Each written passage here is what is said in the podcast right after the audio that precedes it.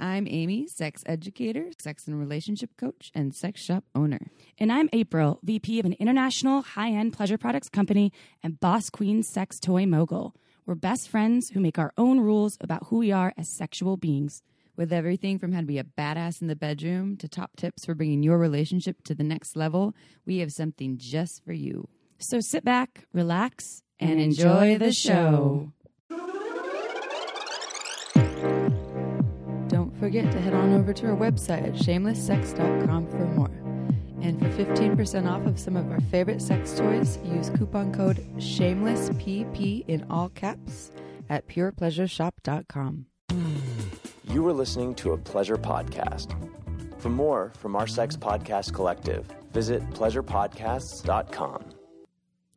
Well, hello, everyone. Hello, party people. I feel like we haven't done this in a, while. a while. musical episode? Yeah, oh, yeah. Welcome to the Shameless Sex No, no, no, no, no. Just kidding. We're not doing that. No, we're not. We are We promise. keeping our usual setup and not changing it up to a musical. No, we're going to keep it just as it is. So, this episode is with Dr. Jenn, Madness to Mindfulness, Reinventing Sex for Women. And I just want to put it out there that this isn't just for cis women.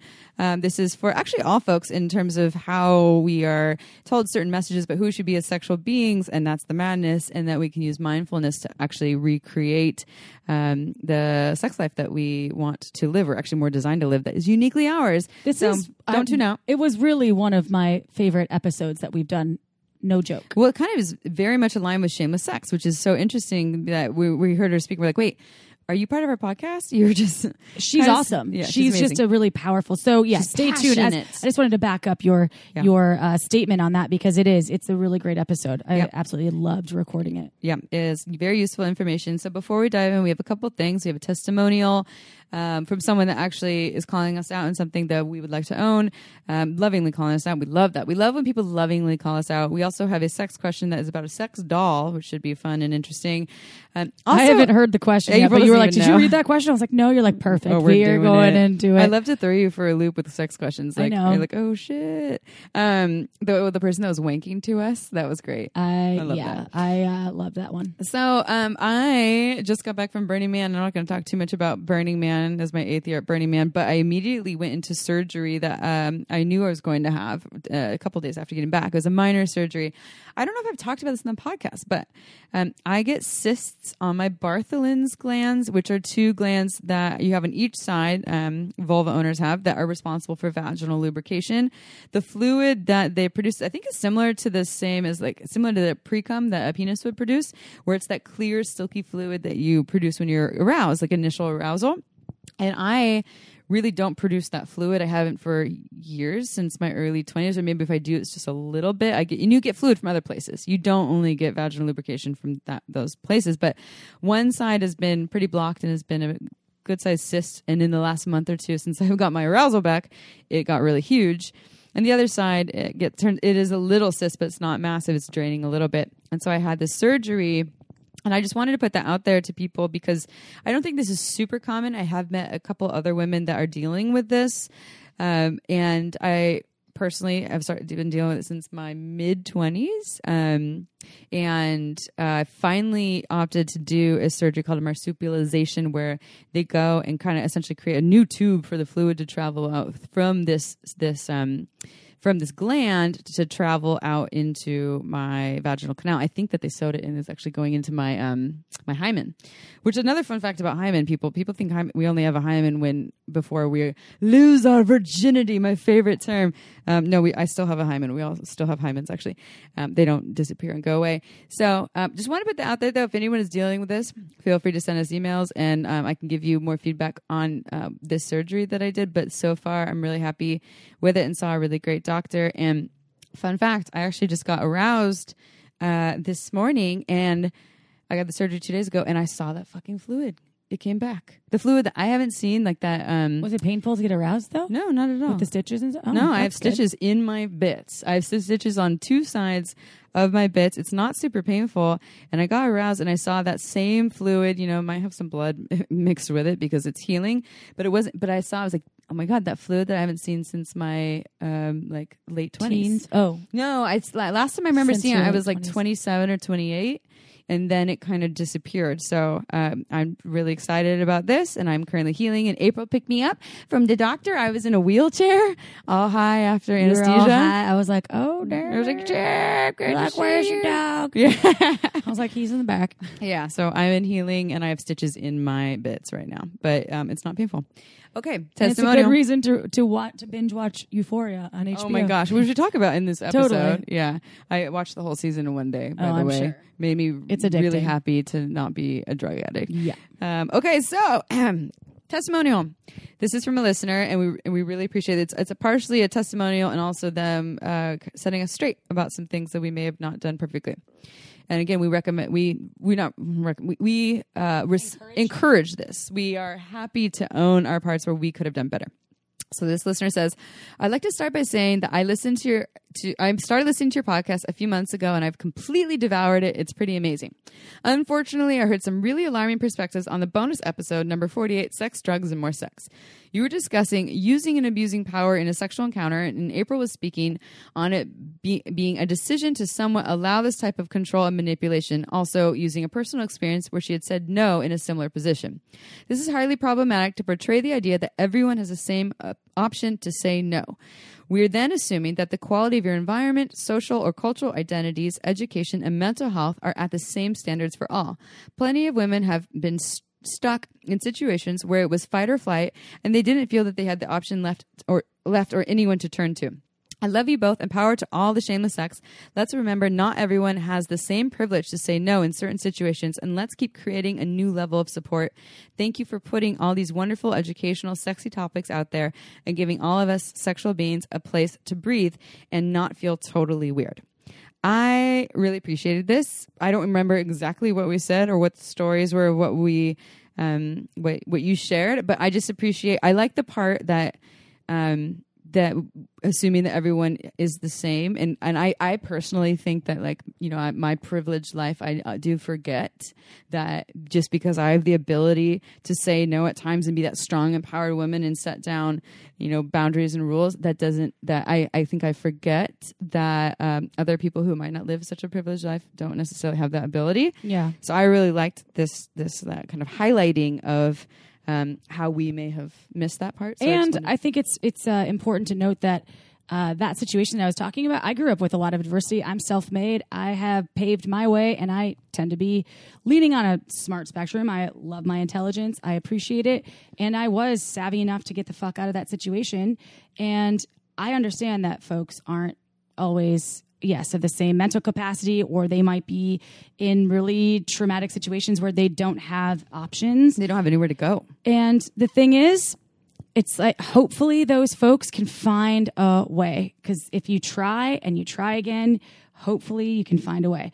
However, it is good to honor those people out there that are not able to to figure out how to how to escape, how to get out of it. Well, and if you're stuck, right, you literally feel like you're stuck. And then when fight or flight kicks in, too, by the way, I mean, that is some hard shit to overcome. That, that, talk about being stuck. You're run by a primal, you know, mechanical operating system. And then if you're already living in, uh, you know, social or cultural or environmental conditions where you don't have access to support or other options, literally your survival depends on it not everyone has the ability to say no. So I think that's what this person's highlighting is like, you know, for you um, and for me, our it's not really about survival necessarily for us. We're gonna fucking be okay, but for a lot of people, it is about survival, and they still, you know, their the fight or flight makes makes it so that they not, can't necessarily. There is not a choice. You I know, just hope at some point just the the people that are doing the violating will just figure it out. figure it out and then it would make it easier for everyone Yes. to live in harmony peace love and harmony Yeah. mic drop we're out of a job yeah, that's true. We would be out of a job. We would but be. still, we would. Do, we really don't wish harm upon No. anyone.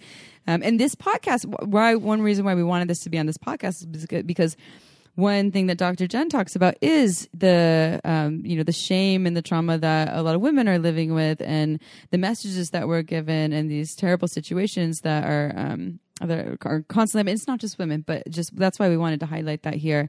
Uh, I just thought it was a really important podcast to share.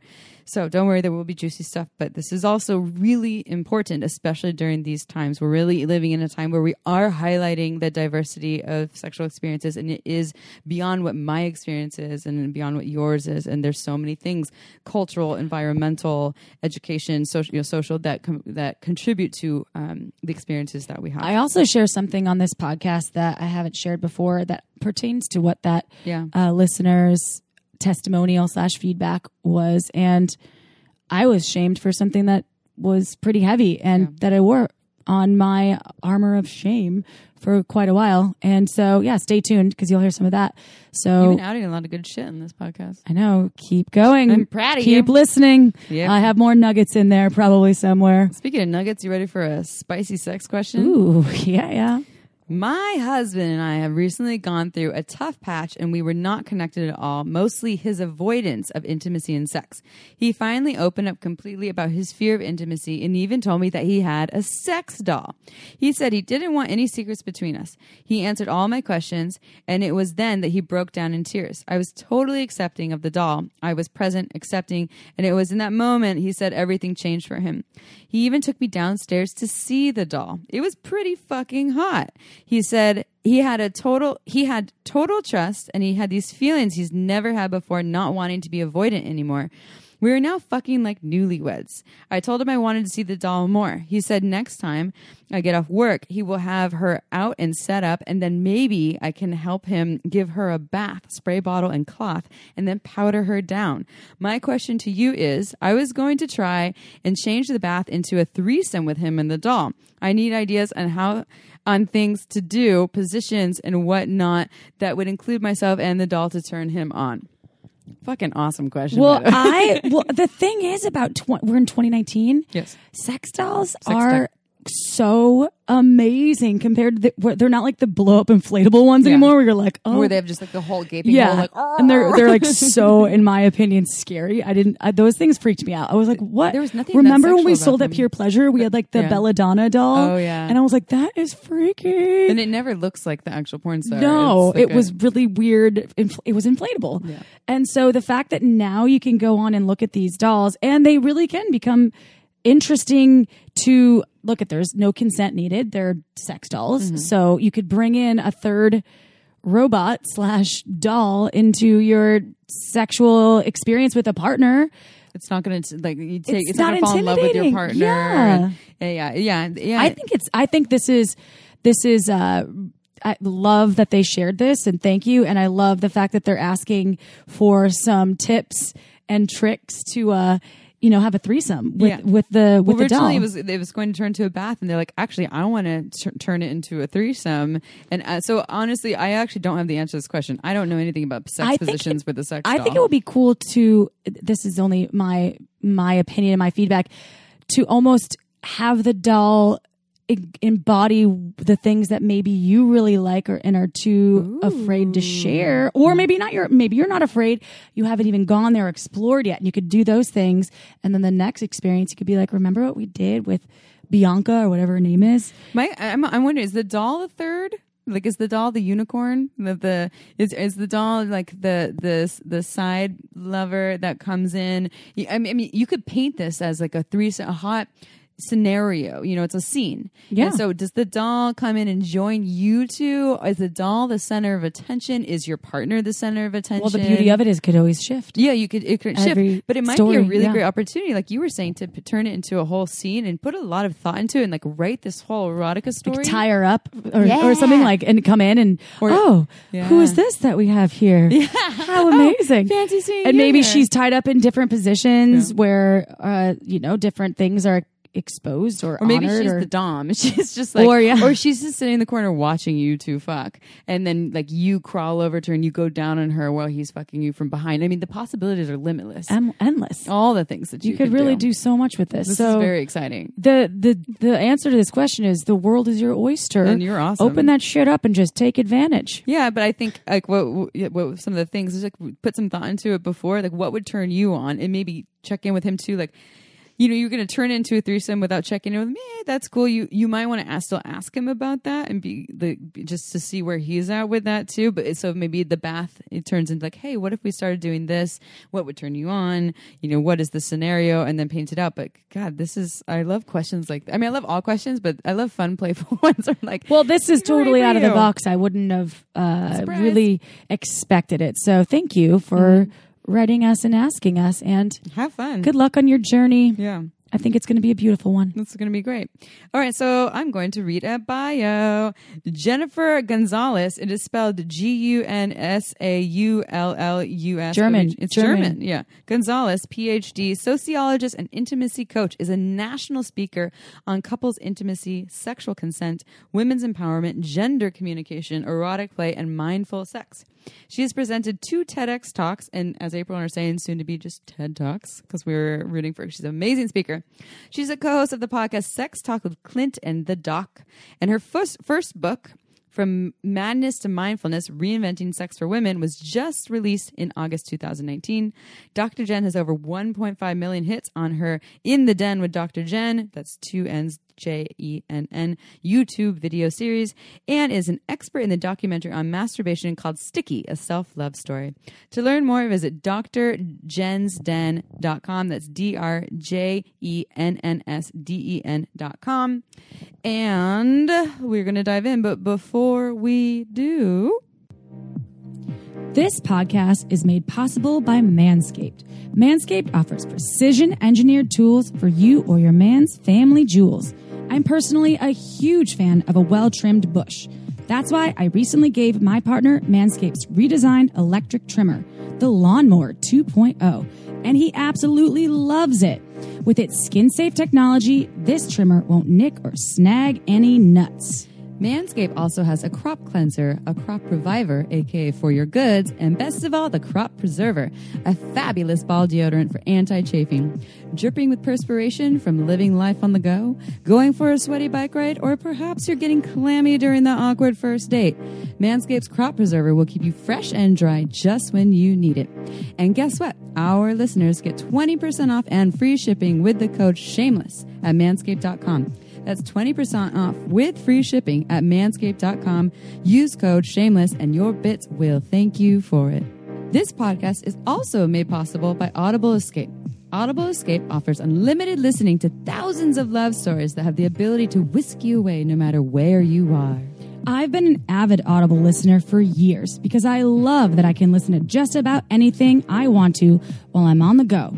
And now, with Audible's newest offering, I can escape from a chaotic day with a heartwarming love story. I'm currently deep into Jane Austen's romantic classic, Sense and Sensibility, and I can't help but get lost in the timeless tale of love, romance, and total heartbreak. And I adore the narrator's soothing British accent. It just makes the perfect romantic read. And guess what? It's free to try for your first month and then only $12.95 a month after. Download the app and fill your life with more love. Visit audible.com slash shameless to get started. That's audible.com backslash shameless. And if you love, love, you'll love Audible Escape, go check it out. And now back to the show. All right, everyone, episode time once again. This podcast, as you know from the intro, is on mindful or mad, sorry, ma- madness to mindfulness, reinventing sex for women. We're actually changing things up today and we're going to do a musical podcast. Oh, yeah. Get ready, Amy. This is April's delirious. She needs more my. lost like 3,000 listeners right there. Like, damn it, these bitches are singing now. I did not sign up for this podcast. All right. Um. So Jennifer, do you go by Jenn, Doctor Jenn, right? Often Dr. Jenn, yeah. Doctor Jenn. How, Boss Queen, Boss Queen. Boss Queen Jenn. How do we pronounce your last name again?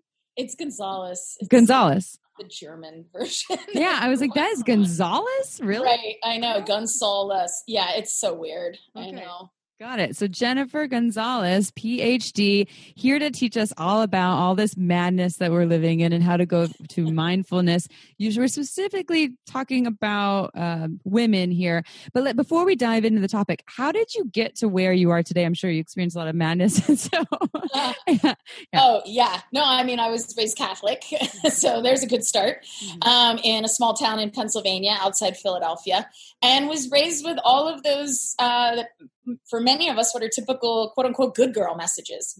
You know, following the rules, and you you know you put the needs of others first, and you know, sex is a shameful thing or something you don't talk about. We're certainly you know never taught about the clitoris or, or our pleasure or anything like that. None of that's normalized, and so definitely was raised um, just in our society and and religious wise around a lot of that what I call madness.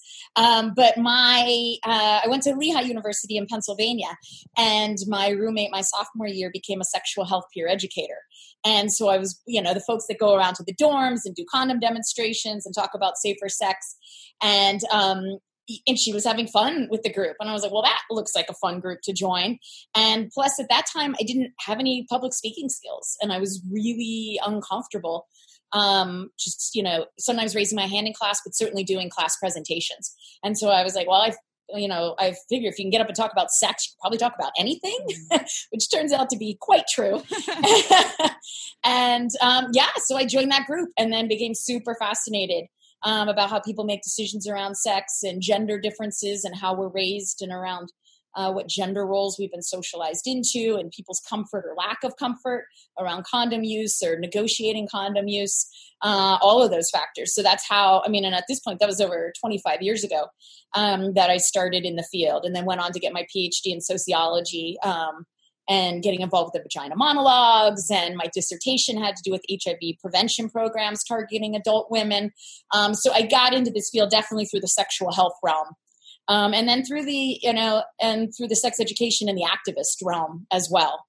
So, and then I've been in San Diego for almost 16 years and, and really bringing a much more holistic mind, body, spirit approach into my work. It seems since you've been in this work for now 20, almost 25 years, you said? Yeah, since I started, yeah, so in and out of it, but yeah, I'm sure you've seen the ebb and flow and the and the the tides of the sexual madness changing.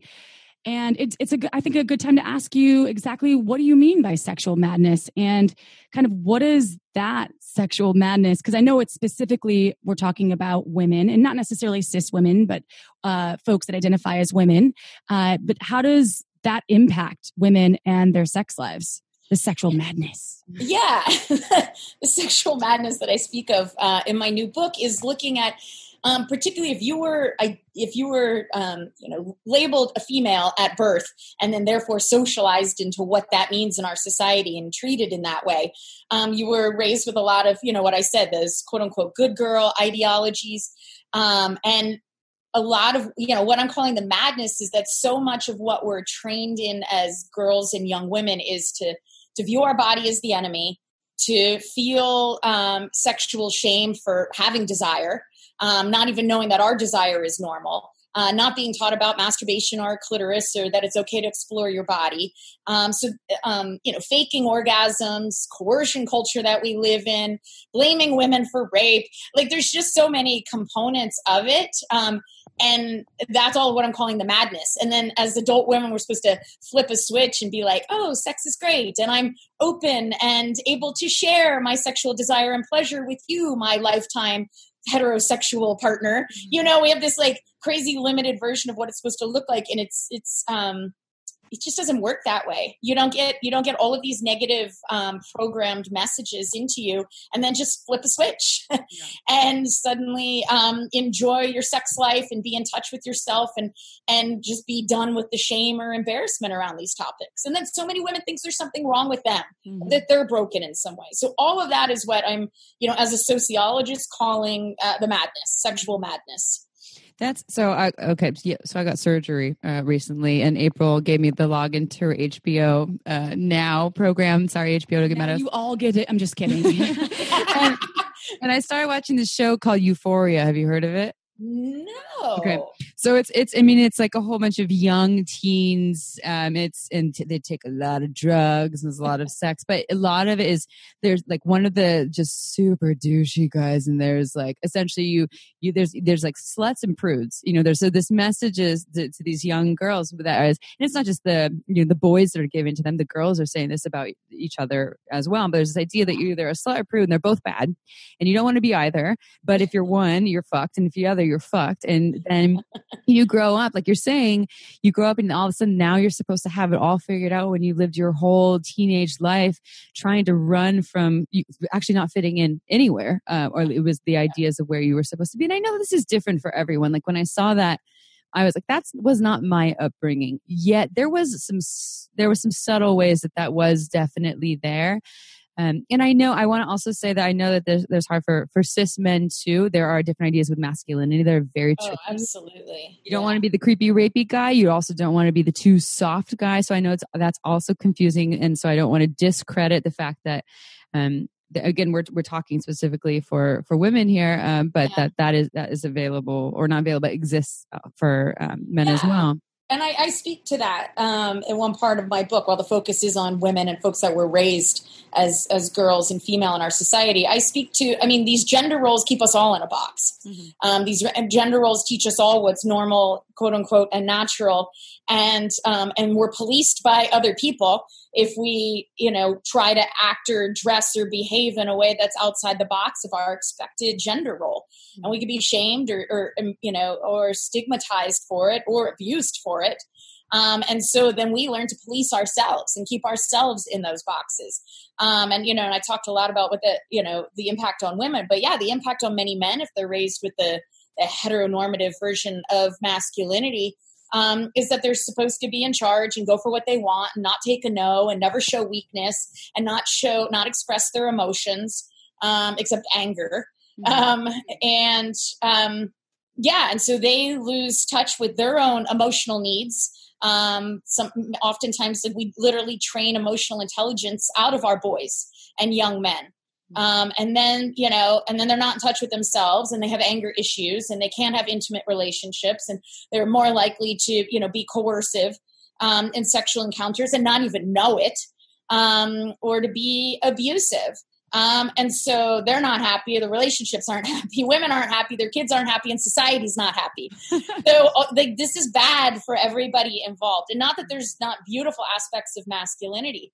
Um, there's many versions of masculinity. We just have a, a mainstream version that can be quite harmful um, to men um, and to women and to, to society, um, especially around sex and intimacy topics. So, how does mindfulness fit in here? Then I think, I, and I just want to also point out for, for folks who are like, "Oh, mindfulness is the M word, right?" Like meditation. Oh, now here those hippies go talking about really challenging things that drive me crazy because I it's hard to do, or you know, or it's I mean because it presence is is a challenge. And we talk about this in our podcast often. We say um, you know when we're helping people with their sex and relationship the questions that they're asking it is you know are you in your body? Are you being present for your emotions? Are you speaking to them? Are you even allowing yourself to feel what is there? Um, can you talk more about mindfulness skills and how they can change the course of a woman's sex life and intimacy Yeah, and I so I teach what I call applied mindfulness skills. So while you know mindfulness learned through meditation and formal meditation practices is incredibly powerful, and and everybody should do that. Many folks just won't.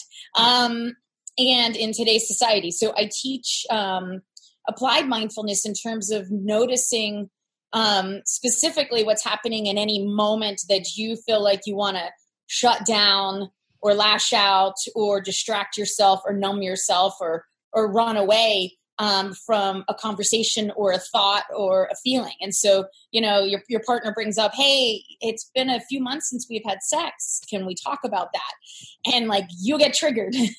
You know what and what that trigger could be any of those things. Like i said you could lash out you could shut down you could distract you could blame.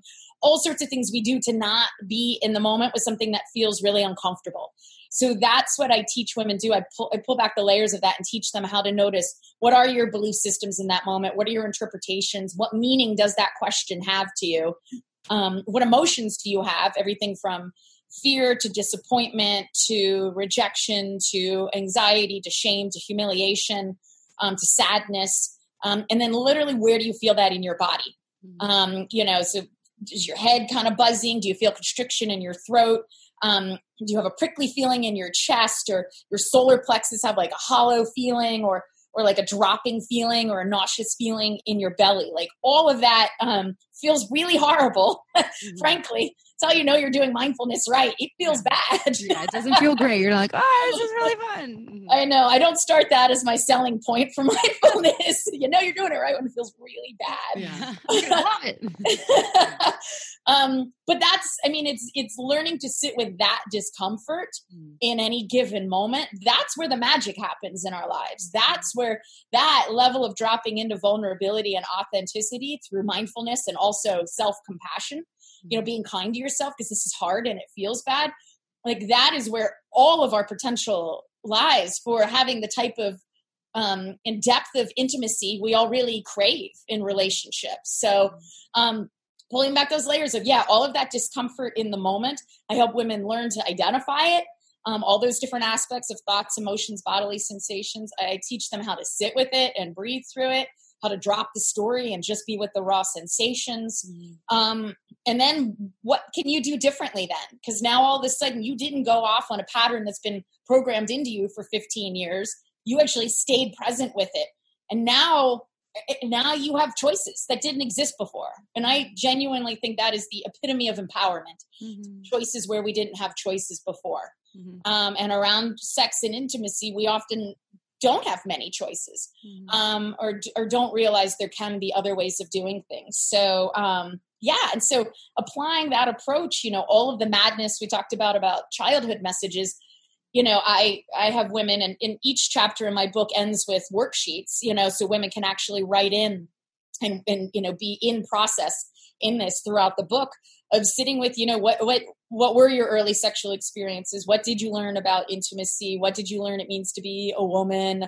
Um what, what shame do you carry? What were your religious messages? All of those things and shining a bright light on them and then seeing where are the you know where does it still live in you in ways that's that's interfering um, with the type of intimacy and connection and pleasure that you're looking for.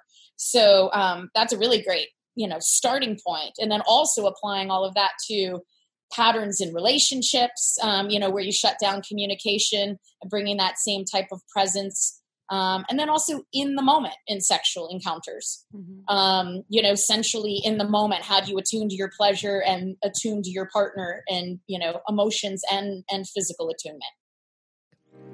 Okay, y'all, time for a quick break. This podcast is made possible by some of our favorite things. Uberlube is one of them.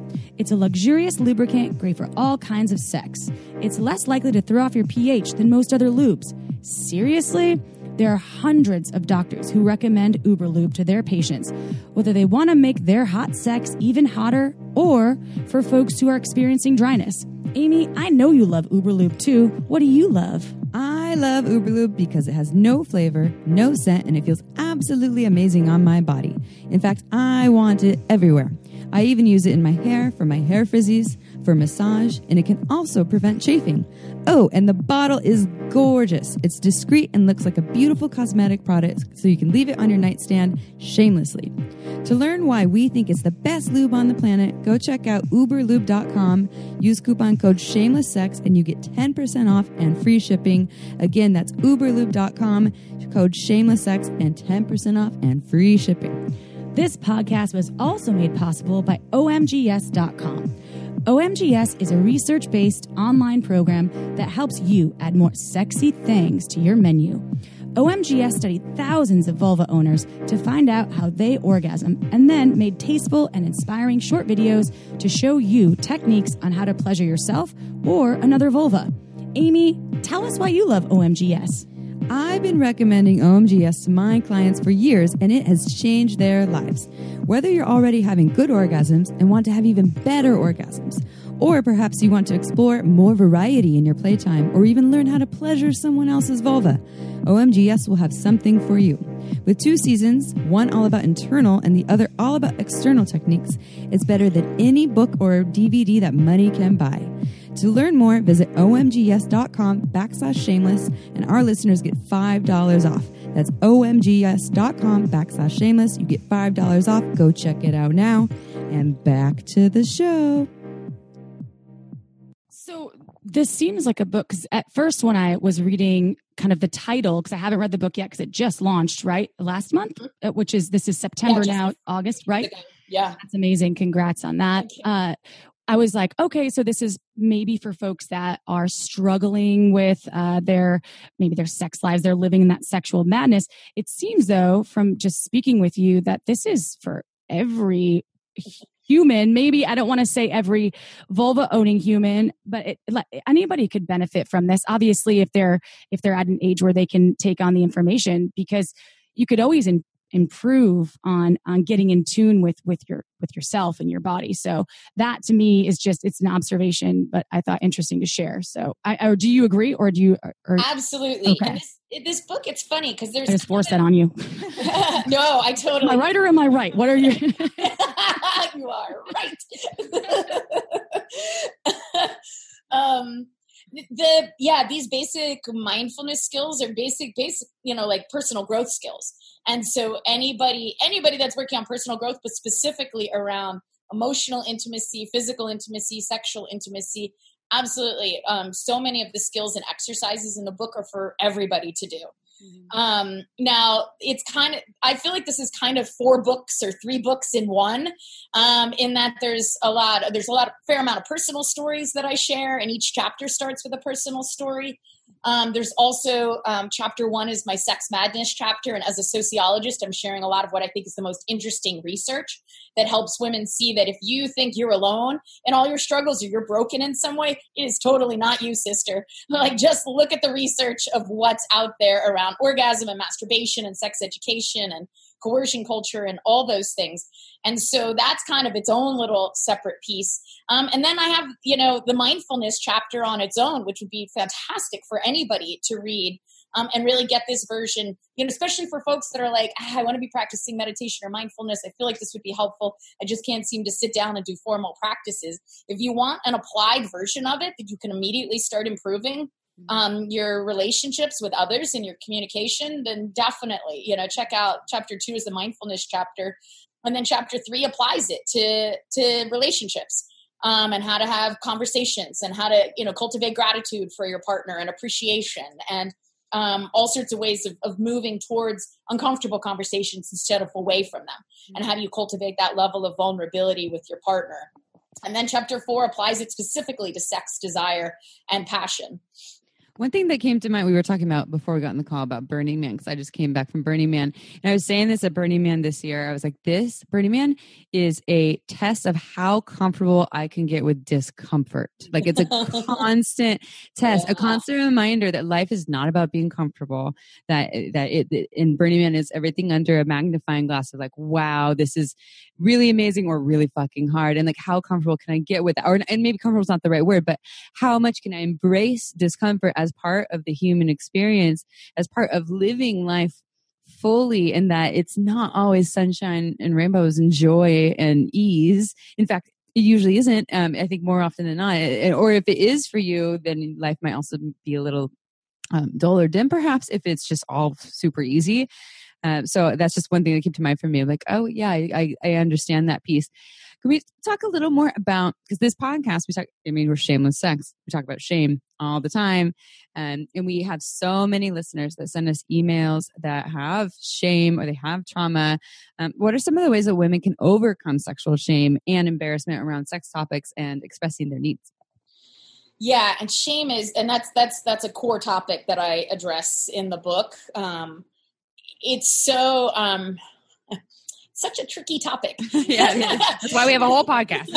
yeah, thankfully, Yeah. um, because you know when you right, we know when we feel shame, we don't want to talk about it. We don't want to think about it. We don't want to feel it because it is such a deeply shitty feeling Mm-hmm. um, that we just want to bury our heads in the sand.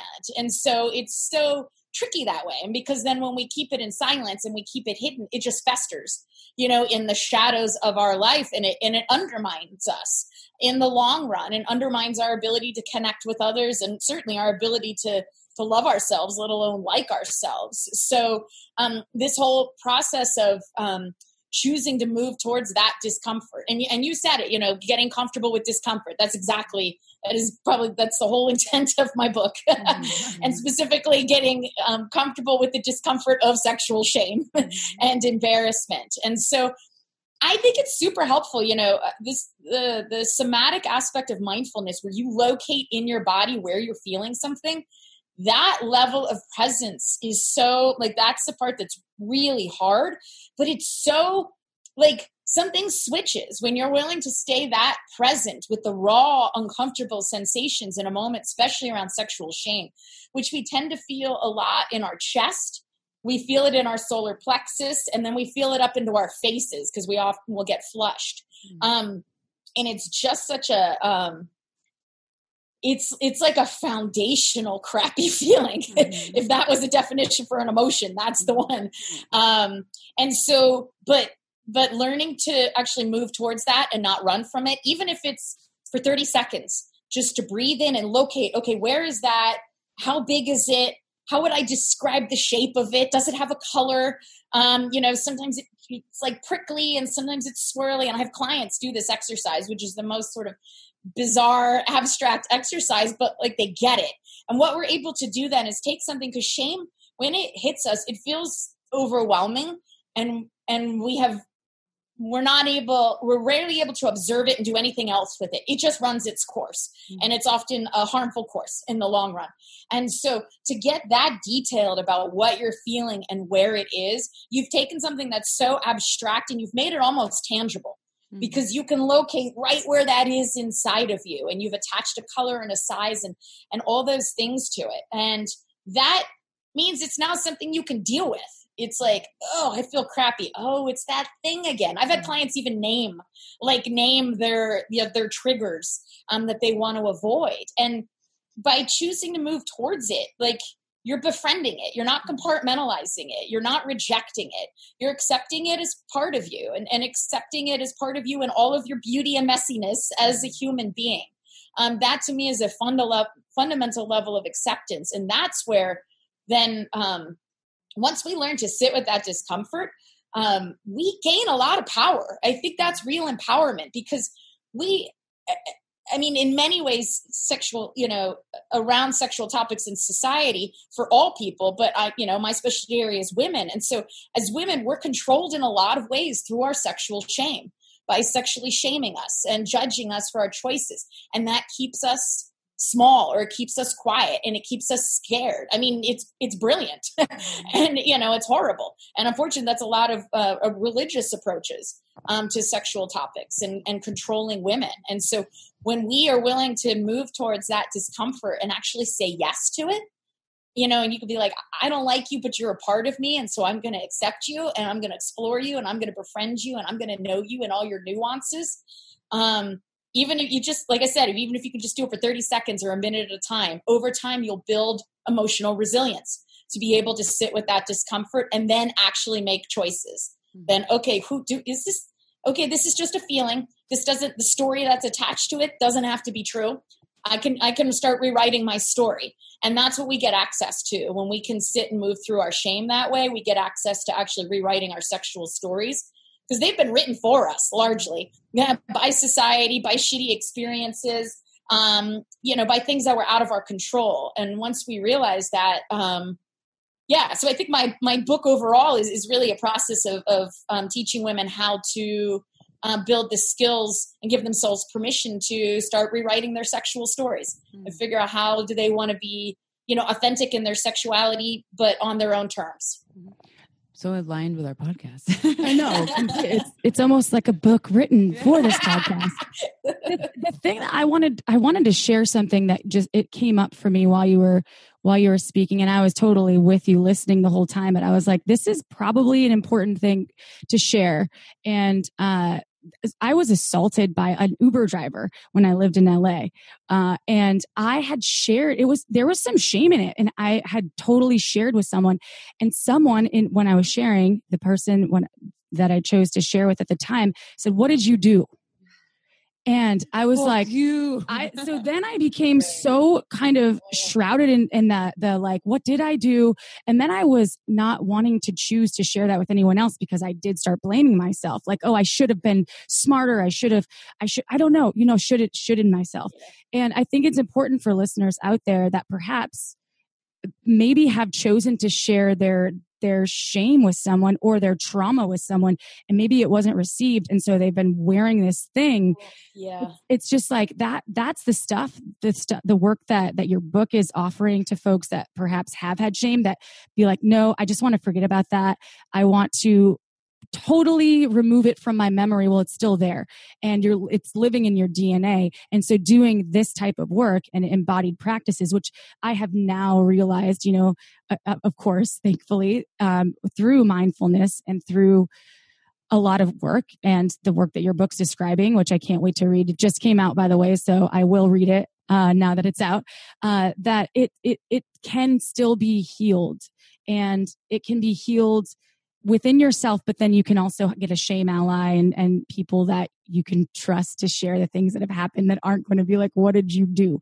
Because that's the shit that is just not helpful. And yeah, right? Is that I could feel it. I could feel Oh, that yeah. in my chest when Oh yeah, I get my my I just got flushed like the it could be the margins wine. No, it's but I, real it's, it is it is real anger. So I just thought that was an important piece to share. It came up when you were speaking, and I wanted to speak on that as well. Uh, so, uh, but Jennifer, thank you for this work. It's really cool.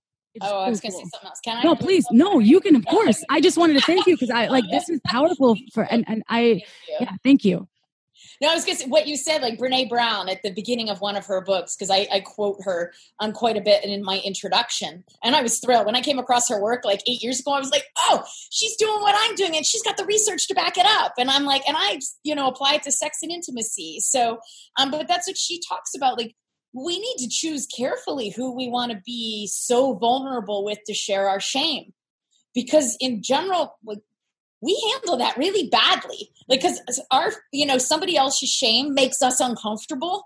And then if we're not mindful and we don't have the skills to sit with that and create that safe space for someone else we then further shame them. Mm-hmm. And i think around you know sexuality topics that happens all the time i think so many women we've had experiences of things like that where we're choosing to be vulnerable and authentic and then we get blamed for it in some way. Um, and then it, it just further you know makes us want to put our heads in the sand because that is just ugh, to be that raw and to share something that personal um, and then um, yeah i mean that's that's that's the fear of vulnerability. You let your mm-hmm. armor down and you could be hurt at that level. Mm-hmm. That's why we have our armor up.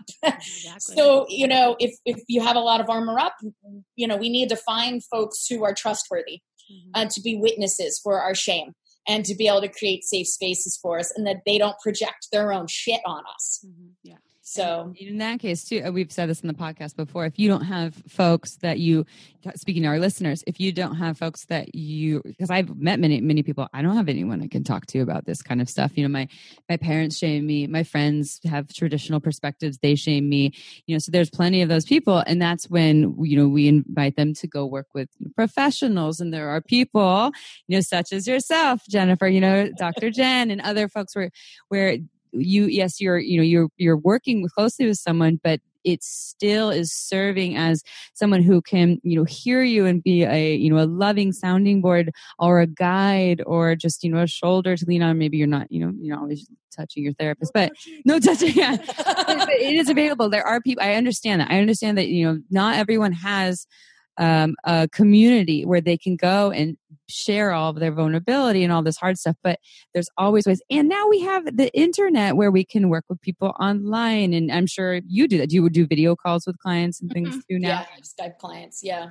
So do you work with? So we tell us more about the people that you work with. Are you are you taking clients and like are you? well so i've yeah i had a um, a while back i had a really full practice and then i've slowly been in the past few years letting it um, dwindle so i just have a really small private practice because i wanted to get my first book done and published and um, public speaking is my real passion Yeah. so i travel around the country and talk to at universities about sexual consent and communication through the lens of mindfulness and compassion And so, like, really looking at these awkward social situations in that gray area um, that I think so many sexual encounters live in. So, um, and, you know, and then talking to other groups, Valentine's events and intimacy, couples intimacy events. And I do a sex game show with people and all sorts of stuff. So, um, the public speaking is my real passion and traveling around and doing that women's health conferences and all. I smell a TED talk. She already has a TED talk. Oh, Well, I have two. I have two Oh, you TEDx do? talks. Oh, perfect. I would like to do a real TED talk. That's Mm. that's definitely on the bucket list. So the Let's uh, put it out there right now into the into the uh,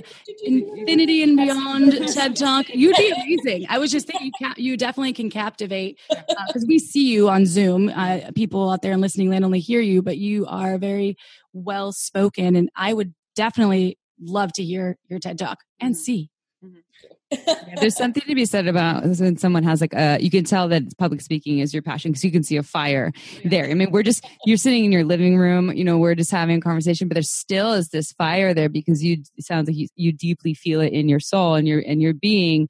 Um, so yeah i really really admire that. I love seeing people who who have, especially women who have, hold that women around sexuality too. It's just we, we need it and especially when we're talking about this kind of stuff where, where women are stuffing their um, their beliefs and thoughts and needs. And then you have women with fire who are like, fuck that. This is actually, there is another, there is another path. And, Yeah. um, and a path with mindfulness and compassion because i think you know what we have a lot of is is loud voices and angry voices and we have a right to be because we've been treated like shit for way too long Yeah. um, and those voices need to be out there but how do we because i as a sociologist i'm always trying to bridge gaps you know i'm always trying to bridge i'm like okay men were you know traditionally men were raised with this masculinity and women with this femininity. How do we bridge these conversations? Because our, our brains have been trained to look at things really differently and that's causing a lot of issues. So um, i'm always about like everybody has a voice and you know everybody has a version of the truth and how do we blend them together and make this fair um, and make sure everybody's voices matter so um, which is tough around sex and intimacy Mhm. um, because we feel so deeply about these topics or so deeply uncomfortable about them that we just want to shut down conversations. So I'm always trying to to bridge those gaps, um, and mindfulness and compassion are really great way to do that. Yeah. Yeah. I love that mindfulness and compassion. Everyone, they don't have to be scared. M word and the, C word. compassion. I mean, compassion's, I don't think compassion scares most people. I think mindfulness and meditation can because it's almost like a task and compassion Right. is a little, but there's so much gold in compassion. There's just, Although some So people think it's a weakness, you Mm, know, yeah. that if someone is has done bad things, you shouldn't have compassion for them because that means you're forgiving them or you're condoning what they're doing. Versus just realizing we are um, this sense of common humanity that we are all just want to be happy and free from suffering, and you know we have different paths in life. You know, you know, because like when Trump was elected, I had Mhm. just finished. Thankfully, the timing for me, at least personally, was good. I mean, if there's ever a good timing for that, which there isn't, but just to be clear, um, but I had just finished an eight week cultivating compassion class Hmm. where I learned to sit with suffering, my suffering and the suffering of others, and then how do I, and then wanting to do something about it, and then how do I transform that into action or i- into compassion for myself at least, so I don't get stuck in mm-hmm. the suffering. And so, and so I call compassion like empathy and action, and it was mm-hmm. super helpful because I could actually step back and be like, "Ooh, Trump is not a happy man." Yeah. That is not a happy man. That is uh, no doubt he is not having sex, at least not with his wife. And um, and we're, we're all making the same facial expression. That's the thing with med. I was I was brought up in the Midwest, and it was pretty conservative. But I was brought up to learn that I was taught, I should say, because I'm choo- choosing sometimes what to learn. Uh, that meditation was basically letting evil energy in, and it was not to be done. Like you, you're letting in the Mhm. evil, like you're opening yourself up to evil spirits to come in. I was like, what the fuck? It's a weird Wisconsin shit. It was some weird. I don't even know if it was Wisconsin. It was just weird familial Are they bullshit. people that think like yoga is like a satanic cult or something like Yeah. that? Yeah. Oh, I It was really where that came interesting. From I know, I have no idea, and it was this weird. I had this weird uh, sort of affliction with meditation until I started practicing it, and I realized how beneficial it was for my entire system. So now she's meditating every morning. yeah, now I meditate every morning. I feel if I if I and if I don't meditate, it's almost like I ate a Big Mac and I, and, which I haven't done. it. I'm like, oh my God, I can't function. Like I need to be able to think clearly because so much is happening during the day. So it's, it's all about being, having an openness and hopefully folks listening have an openness because they're listening to this podcast and then knowing that you can retrain and reframe the way Mm-hmm. that not that you are you'll always be who you are some of the beliefs though that you may have the the traditions the the things that we've been that been maybe dropped on us that weren't a choice. So Yeah. anyway it doesn't uh i don't have the evil demons in me. And i meditate so anyway so how can people basically buy your book? Because it's out now. Is it in all the on like amazon? I'm sure it has yeah it? Yeah, so on amazon. Um, it's online on barnes and noble too. I just stopped by my local barnes and noble and felt it found it on the shelf there which was a lovely experience to see Nice. and um, yeah, so some local bookstores are carrying it, but certainly online folks can get it. They can also, my website is my hub for everything. So drjennsden.com. It's D R J E N N S D E N.com. So um, folks can find links on there. My TEDx talks are there. I have a personal consent violation story that I share on there that's pretty powerful.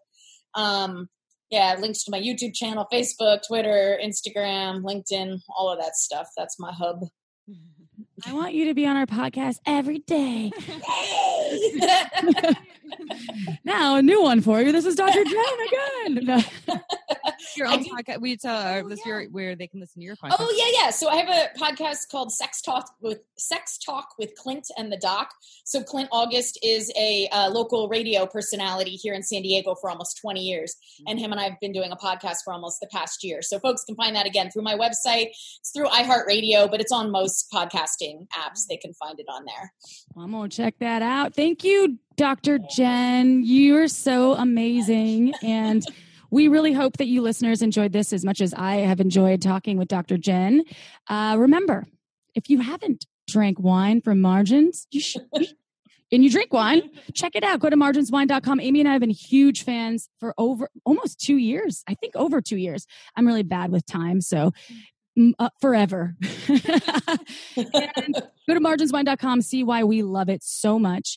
All right, y'all. We love you always and forever. I'm all about the uh, superl- superlatives and what what are those called? Where it's uh, forever, never. What are they called? Oh, oh no, those. Absolutes right now. Thank yeah. you. Better word for it. There probably is. That's fine. All right. Check us out on iTunes. Give us five stars too if you haven't done so already. We read every review, sometimes with accents, sometimes just with love. All right, y'all. We'll see you next Tuesday. Ciao for now. Don't forget to head on over to our website at shamelesssex.com for more. And for 15% off of some of our favorite sex toys, use coupon code SHAMELESSPP in all caps at purepleasureshop.com.